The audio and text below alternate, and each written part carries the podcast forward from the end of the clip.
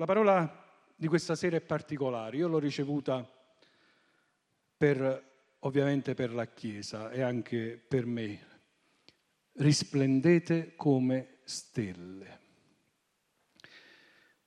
Vorrei subito partire con Filippesi 2,14, dove la parola dice fate ogni cosa senza mormorii e senza dispute, perché siate irreprensibili e integri, figli di Dio senza biasimo, in mezzo a una generazione storta e perversa, nella quale risplendete come astri nel mondo, tenendo alta la parola di vita, in modo che nel giorno di Cristo io possa vantarmi di non aver corso in vano né in vano faticato.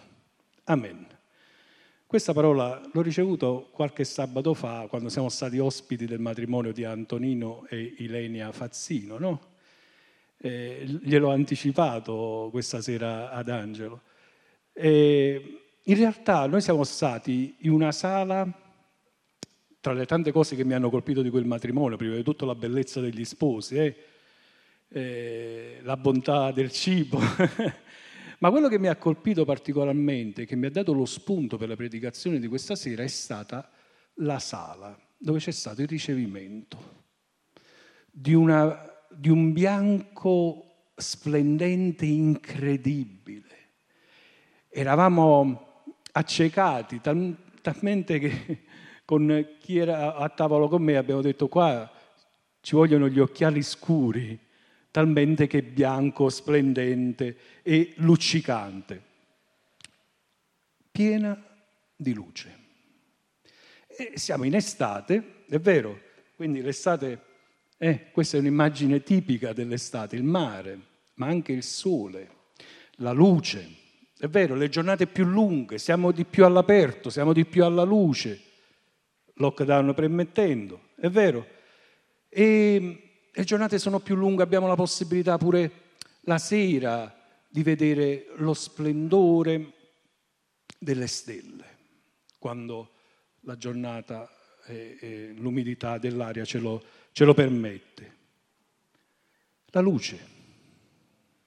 Cosa evoca la luce in noi? La vita. È vero, la gioia, la guarigione. Prima i dottori, i medici dicevano vicino alle mamme, ai genitori eh, dei bambini, portateli fuori, fateli giocare fuori. Invece adesso la tendenza è stare davanti alla PlayStation, è vero, davanti allo, alla luce del cellulare. Ma prima i dottori eh, ai, ai bambini malati suggerivano di stare alla luce. È vero, Pensiamo alla fotosintesi clorofiliana, è vero, l'abbiamo studiato tutti e l'abbiamo ripetuto tutti con i nostri figli. È vero? Amen. E al contrario, le tenebre, il buio, cosa ci evoca, cosa ci fa pensare? L'opposto della luce. Malattia, eh, morte, insicurezza, tristezza, tant'è che eh, nei paesi del nord Europa, dove hanno poca luce per la loro posizione geografica, poca luce in poche ore al giorno, indovinate un po', hanno, come statisticamente parlando, il primato per i suicidi. Quindi il buio porta tristezza. È il contrario della guarigione, è il contrario della gioia. Ma c'è una luce, più di tutte, che dà vita, che dà guarigione e che dà la gioia. Vi ricordate quel canto che cantavamo qualche anno fa, di cui queste sono le parole? Accendi una luce e falla brillare. Ve la ricordate o no? O siete tutti più giovani di questo canto? La luce è Gesù che brilla intorno non la puoi nascondere, non puoi non parlare, c'è una grossa necessità. accendi una luce nell'oscurità. Amen. E qual è, chi è questa luce? La luce è Gesù. Gesù ancora prima che venisse nel mondo è scritto la vera luce, la vera luce, perché ci sono tante luci che confondono, ci danno l'idea di, di, di, ma, di un bagliore, ma non è la vera luce, come questa che il Vangelo di Giovanni 1.9 ci dice la vera luce che illumina ogni uomo stava venendo nel mondo. Amen? Luce. In tutto il Nuovo Testamento però i cristiani sono chiamati a essere luce nelle tenebre. E sicuramente noi stiamo parlando di luce riflessa, perché quando Paolo dice in me non abita alcun bene, eh, stava dicendo anche in me non c'è la luce. E stiamo parlando della luce riflessa, come la luce della luna. La luna non emette un, nemmeno l'1% della luce che noi vediamo. È tutta luce riflessa perché è illuminato dal sole. Eppure ci sembra che la luna emetta luce, ma in realtà è luce riflessa. E il cristiano, ed è il tema di questa sera, è chiamato a risplendere della luce del Signore. Come abbiamo letto, risplendete come astri, risplendete come stelle. Ma cosa significa risplendere? È che mi metto eh, l'abito luccicante con le pagliette, no. Significa che eh, nella nostra società, che va verso una direzione, andare nel senso opposto, andare controcorrente. La nostra società va verso il culto della morte, del buio, delle tenebre. Eh, quando immagine, per esempio nella moda, quanti teschi, no? eh, stampati sulle magliette, ma anche i gioielli, eh, quanti eh, teschi. La società va verso il culto della morte, ma va anche verso il culto della menzogna. Eh, adesso abbiamo imparato un termine inglese, le fake news, le notizie fasulle, false, non vere. Il mondo va verso il culto della menzogna e, e, la menzogna divide, soprattutto durante il lockdown, quante stupidaggini abbiamo sentito circa i vaccini, circa il virus e alla fine tutto questo ci ha diviso. Chi eh, diceva è vero, chi diceva è, è falso, tutto questo per confondere. La società va verso il culto della morte, della menzogna, anche verso il culto dell'ateismo, del relativismo, dei, dei piaceri sessuali. Risplendere significa andare controcorrente. Come cristiani noi siamo chiamati a gettare via le opere delle tenebre, dice Paolo ai Romani. Gettare via, allontanare qualcosa che avevamo, buttarla via, gettare via le opere delle tenebre e indossare le armi della luce. E anche rivestitevi del Signore Gesù Cristo e non abbiate cura della carne per soddisfare i desideri. Cioè, in poche parole, questi versetti stanno chiamando i cristiani a vivere una certa, in una certa maniera, eh? in un certo modo, come Gesù. E rivestitevi del Signore significa che quando una persona mi vede, quindi vede i, i miei gesti, quello che faccio, ma anche quello che dico, eh, deve vedere la persona di cui io sono rivestito, che mi copre. E questa persona deve essere il Signore Gesù. Questo significa risplendere, togliermi i miei abiti che non risplendono affatto, togliere le mie azioni che non risplendono affatto e rivestirmi del Signore Gesù. Siamo chiamati in poche parole a essere santi, ad avere un comportamento di uomini che sono appartati per il, per il Signore. La società sta andando proprio nel verso opposto e questa luce non va nascosta, risplenda, dice Gesù nel Vangelo di Matteo, la vostra luce davanti agli uomini. La luce noi l'abbiamo messa in alto, no? In alto che va verso il basso.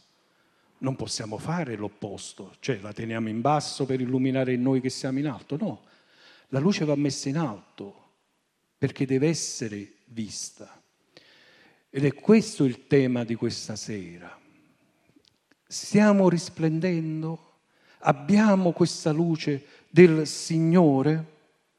Perché io sono chiamato a stare davanti agli uomini. E questo parla della mia testimonianza davanti agli uomini.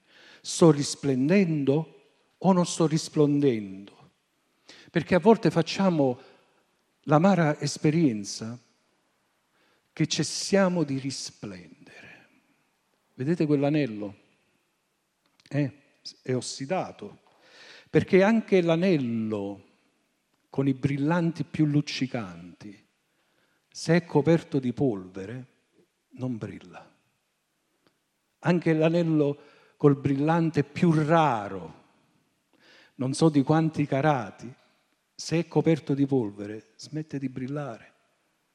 Anche l'oro, che è un metallo nobile, poco oggetto all'ossidazione, col tempo però si ossida e smette di luccicare. È l'unica polvere che può offuscare la luce dei figli di Dio è il peccato. E amare le cose del mondo. È una parola di speranza, quella di questa sera. Non voglio assolutamente abbattervi, ma è una parola che io sento da parte del Signore. A volte noi smettiamo di brillare e gli altri iniziano a vedere offuscato quel Dio che diciamo abita in noi.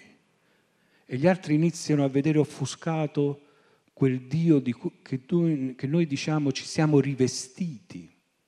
È vero?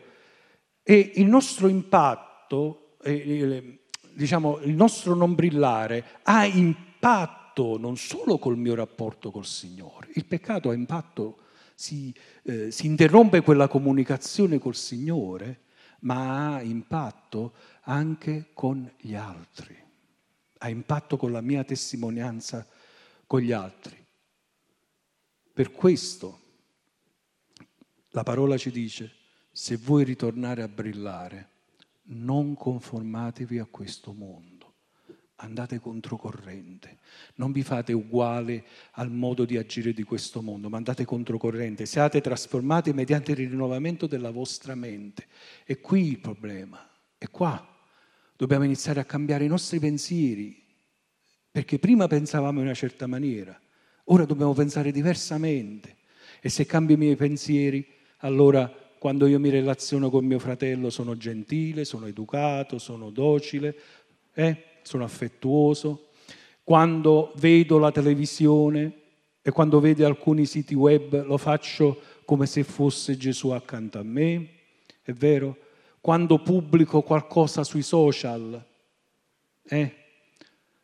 Quella è la mia testimonianza. Quello parla di chi io sono, di cosa io credo e spesso quello che pubblichiamo ci dice proprio l'opposto. È vero? Siamo sicuramente tra il già e il non ancora, è questa la speranza. E noi andiamo verso, verso questo, Apocalisse 22, 5. Non ci sarà più notte, non ci saranno più le tenebre, non ci sarà più il buio assoluto. E noi eh, qua parla di noi, non avranno bisogno di luce di lampada né luce di sole perché il Signore Dio li illuminerà e regneranno nei secoli dei secoli. E questa è una promessa che sicuramente riguarderà quando il regno di Dio sarà stabilito anche fisicamente sulla terra, ma non voglio scendere nei particolari perché poi andiamo su dottrine un po' diverse che hanno uh, alcune chiese rispetto ad altre. Non voglio dire questo, ma quando io prego con tutto il mio cuore, venga il tuo regno, perché Gesù ci ha insegnato a pregare il Padre nostro, è vero? Ma per il tempo che sarà o per adesso? Per adesso. E nel Padre nostro è detto venga il tuo regno. E se io prego con tutto il cuore, venga il tuo regno, venga la tua signoria nella mia vita, io sto dicendo che la luce verrà nella mia vita. E io inizierò a risplendere di questa luce. Amen. Amen. E nel frattempo la parola ci dice che siamo noi la luce del mondo. Siamo tra il già e il non ancora, in mezzo c'è questa, questa cosa. Matteo 5,14 voi siete la luce del mondo. Chi l'ha detto? Gesù. Gesù che è la luce dice che noi dobbiamo buttare la luce nelle tenebre. Noi dobbiamo portare la luce nelle tenebre, dove luce non c'è, la verità dove verità non c'è, dove c'è la menzogna. E io voglio dire subito una cosa, non ti sentire piccolo, non ti sentire inadeguato, piccolo non solo di età, eh, magari ci sentiamo piccoli di carattere, piccoli di forza, deboli, non ti sentire piccolo, perché anche un cerino, se noi chiudiamo questa sala, chiudiamo tutte le luci e facciamo in modo che non entri nulla da fuori, nessuna luce, nessuna illuminazione da fuori, anche un cerino in questo ambiente così grande spezza le tenebre, spezza il buio assoluto. E se tu dici io vivo in una situazione di tenebre, sii luce, ma io mi sento inadeguato, parti con quello che sei. Un cerino, la fiamma di un cerino già è abbastanza, già è abbastanza. Preoccupati solo di risplendere del Signore. E per risplendere del Signore la luna deve essere esposta al sole. Quando la luna si nasconde dietro la terra, la luna non brilla. Perché? Perché non arriva la luce del sole. Quindi preoccupati e preoccupiamoci di essere esposti alla luce del sole, di colui che è insieme a noi. Preoccupati di risplendere della sua gloria. Preoccupati di essere quella colonna di fuoco che realmente ha guidato il popolo di Dio in mezzo alle tenebre del deserto. Tu puoi essere la differenza dove abiti, dove vivi, nella tua famiglia, nel tuo ambiente di lavoro. Eh, ma il mio ambiente di, di lavoro è particolare, lo so, anche il mio ambiente di lavoro è particolare, ma tu puoi essere luce nelle tenebre. Amen? Voi siete la luce del mondo, non per le tue forze, non per le tue capacità, ma secondo, semplicemente perché stai lì e risplendi della luce del Signore. Ti lasci colpire dai suoi raggi, ti lasci esporre dalla sua presenza. E noi dobbiamo stare attenti a misurare le parole. Sapete, noi sappiamo tutti, e diciamo tutti, noi siamo il tempio di che cosa? Dello Spirito Santo. Amen. È la parola che ce lo dice. Nel Tempio c'erano vari oggetti, vari arnesi, tra cui il candelabro. Il candelabro quello a sette braccia, su ogni braccio c'era una fiamma prodotta dall'olio che bruciava ed era una fiamma perenne. Non doveva mai, mai spegnersi a rappresentare la presenza del Signore nel nostro mezzo, l'Emanuele, il Dio con noi per l'eternità. E quando noi diciamo noi siamo il Tempio dello Spirito Santo, e allora tu ti devi preoccupare di avere sempre quell'olio per la tua lampada. di curare sempre quella connessione col Signore. E senza quella connessione l'olio finisce. Vi ricordate la storia delle dieci vergini? Le cinque vergini stolte cosa avevano fatto? Non avevano l'olio. Non si erano preoccupati di ricevere l'olio, di andare a comprare l'olio, di tenere l'olio, di conservare l'olio. E alla fine il Signore Gesù cosa rappresentato da questo sposo, cosa ha detto? Io non vi conosco. Nessuna luce naturale è eterna. Io ho chiesto al pastore di portare una batteria perché la luce che comanda era, la, la batteria si era esaurita e quindi non potevo comandare. Una torcia elettrica, quando esaurite le batterie, la luce finisce. La lampada d'olio, se finisce l'olio, si spegne. Anche il sole si spegnerà. Lo sapete che il sole si spegnerà? Non so quando, non so, però è una stella e le stelle bruciano il gas di cui sono formate. Finito il gas, la luce si spegne.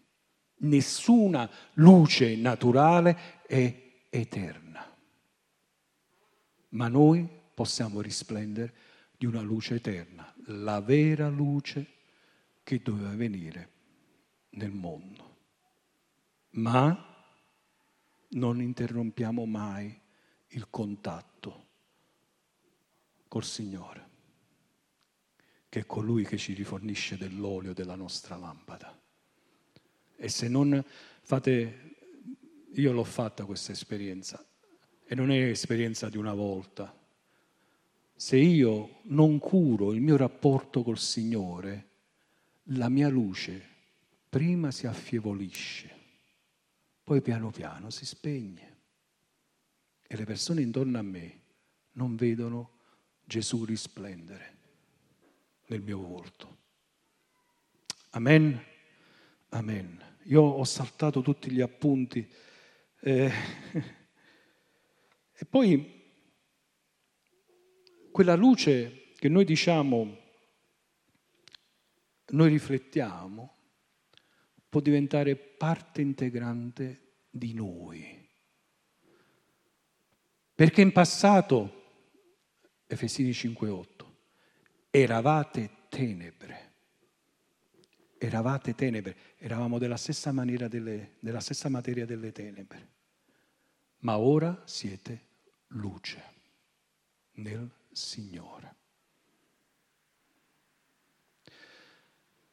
E allora un'altra domanda, stiamo riflettendo la sua luce? Ce la dobbiamo porre questa domanda. Sapete, in Apocalisse 16 in Apocalisse 16. E questa, questa parte della parola è rivolta soprattutto a chi ancora non ha fatto una decisione importante nella propria vita di arrendersi al Signore. Nella Bibbia ci sono varie immagini, soprattutto in Apocalisse 16, varie immagini dell'ira di Dio che un giorno si scaglierà contro il mondo impenitente che non si è pentito. È la Bibbia, non è parola di un, di un uomo uh, o dell'ISIS, ma nella Bibbia, nell'Apocalisse capitolo 16, ci sono molte immagini dell'ira di Dio rappresentata da sette coppe. E una di queste, quest'ira di Dio eh, con l'immagine delle coppe è questa, Apocalisse 16, 10. Poi il quinto angelo versò la sua coppa sul trono della bestia. Il suo regno fu avvolto dalle tenebre. Gli uomini si mordevano la lingua per il dolore e bestemmiarono il Dio del cielo a causa dei loro dolori e delle loro ulcere, ma non si ravvidero. Non si ravvidero delle loro opere. Un giorno il Signore ritirerà la sua luce dalla terra. E un giorno il Signore rapirà la sua Chiesa. Cioè coloro che riflettono della sua luce. E ci saranno solo tenebre. E ora è il tempo della scelta. E ora è il tempo della scelta. Perché se ora non accetti Gesù, che è la luce, la tua eredità sarà tenebre. Se ora accetti Gesù invece, la tua eredità sarà la vita eterna in Cristo Gesù. Chi ha Gesù ha la vita. Il giudizio è questo. La luce, Gesù, no? È venuta nel mondo e gli uomini hanno preferito le tenebre alla luce. Eh, ma il Signore è troppo buono per l'inferno. E qui la chiave. La luce è venuta nel mondo, ma gli uomini hanno preferito l'inferno, le tenebre, il dolore.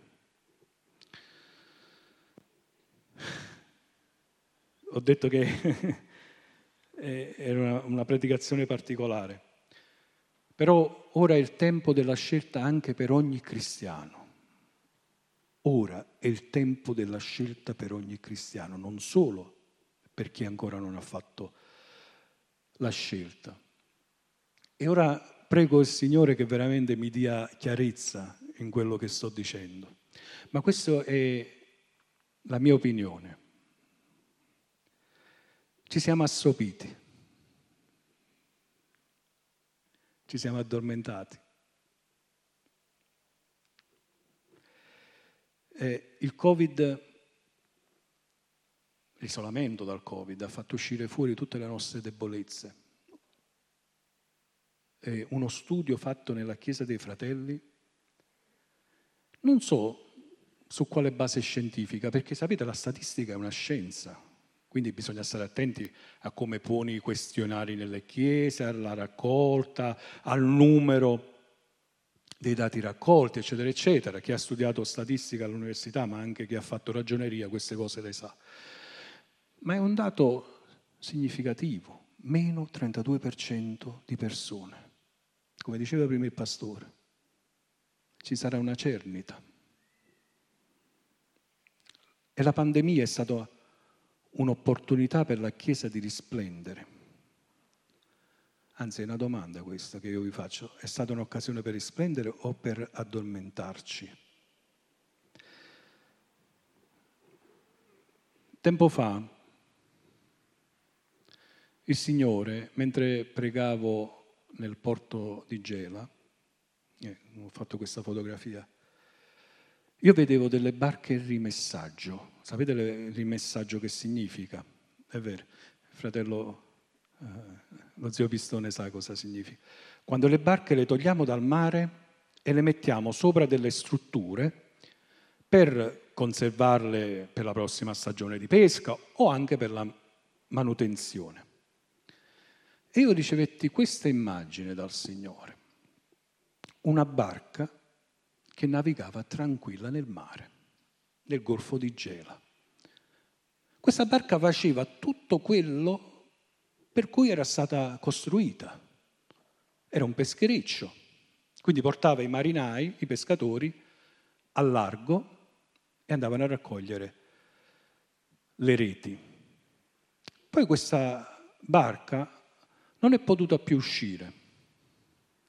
E l'hanno messa sopra, eh, sopra quegli, quelle impalcature che forse si vedono poco qui. È vero? Quella barca che sembrava perfetta, in realtà aveva un grosso problema. Messa sopra quelle strutture, tutta la parte sotto, eh, la carena, cioè la parte che va sotto il livello dell'acqua, era tutta incrostata, piena di alghe. E le incrostature erano talmente pesanti, sia di, della vegetazione, ma anche delle, dell'inquinamento chimico, eh, che potevano bucare la nave e non solo, non permetteva una velocità e quindi di fendere il mare e quindi quella barca consumava molta nafta. E io ho detto, Signore, io so che quella barca è la Chiesa. E io so che quella barca è anche la mia comunità. E l'aver fermato quella barca è stato un bene, perché altrimenti continuava a camminare e non si accorgeva di tutto quello che c'era sotto. Ora, la pandemia è stata un'opportunità perché la Chiesa si fermasse. La paura ha fermato la Chiesa. Ma io adesso parlo della Chiesa in generale, eh, non sto parlando della mia comunità. Noi abbiamo cercato di fare tutto secondo coscienza e secondo scienza, ma anche le dispute, come dicevo prima, vaccino sì, vaccino no, se tu ti vaccini non credi, non hai fede e tante altre cose dall'altro lato, no? Ma queste cose sono state di cattiva testimonianza.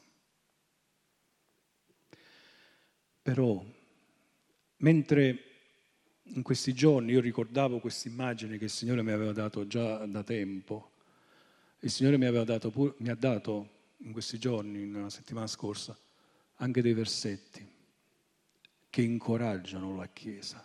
Non è finita. Sono, c'è la buona volontà di pulire quella barca. Zaccaria 9, 16 ci dice che possiamo tornare a essere luce.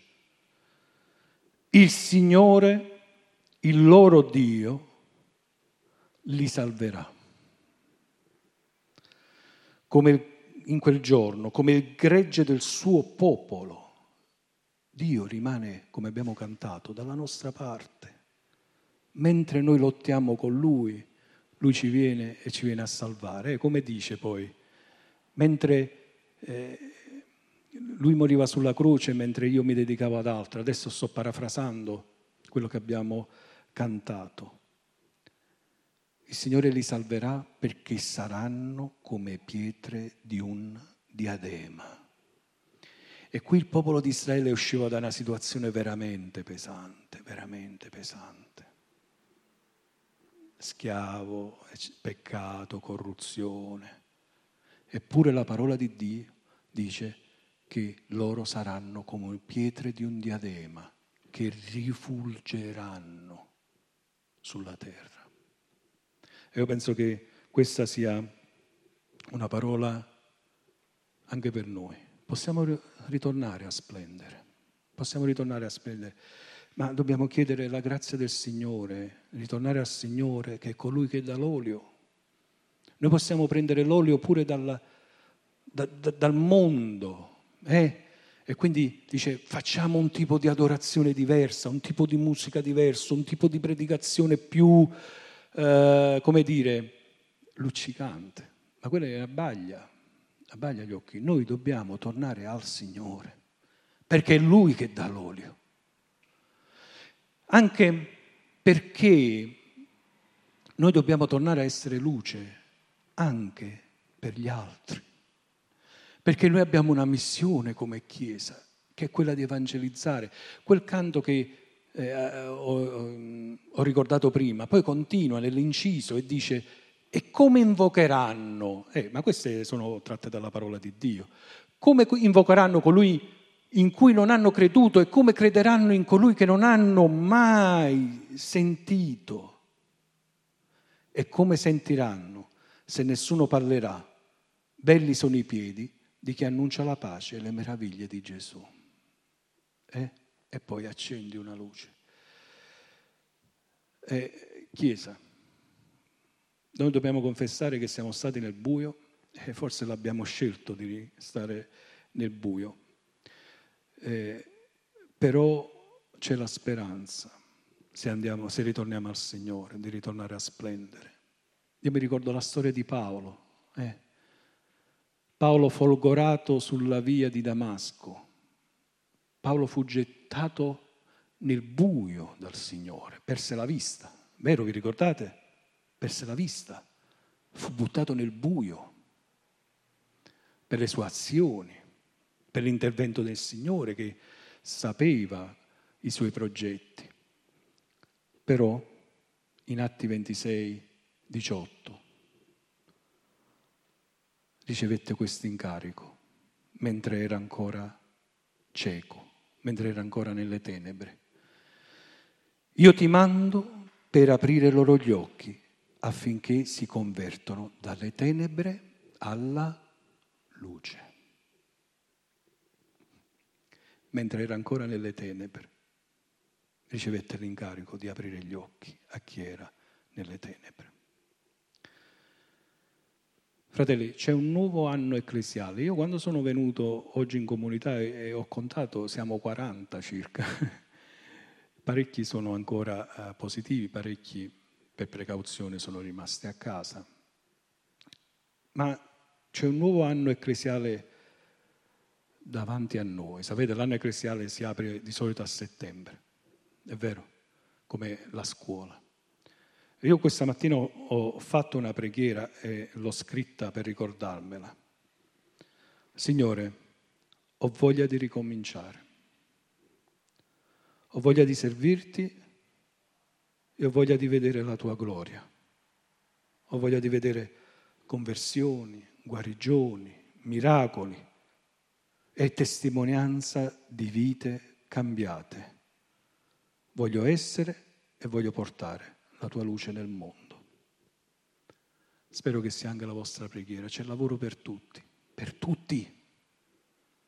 Eh, ma io ho un talento. Mettelo a, a fruttare, eh, come si dice.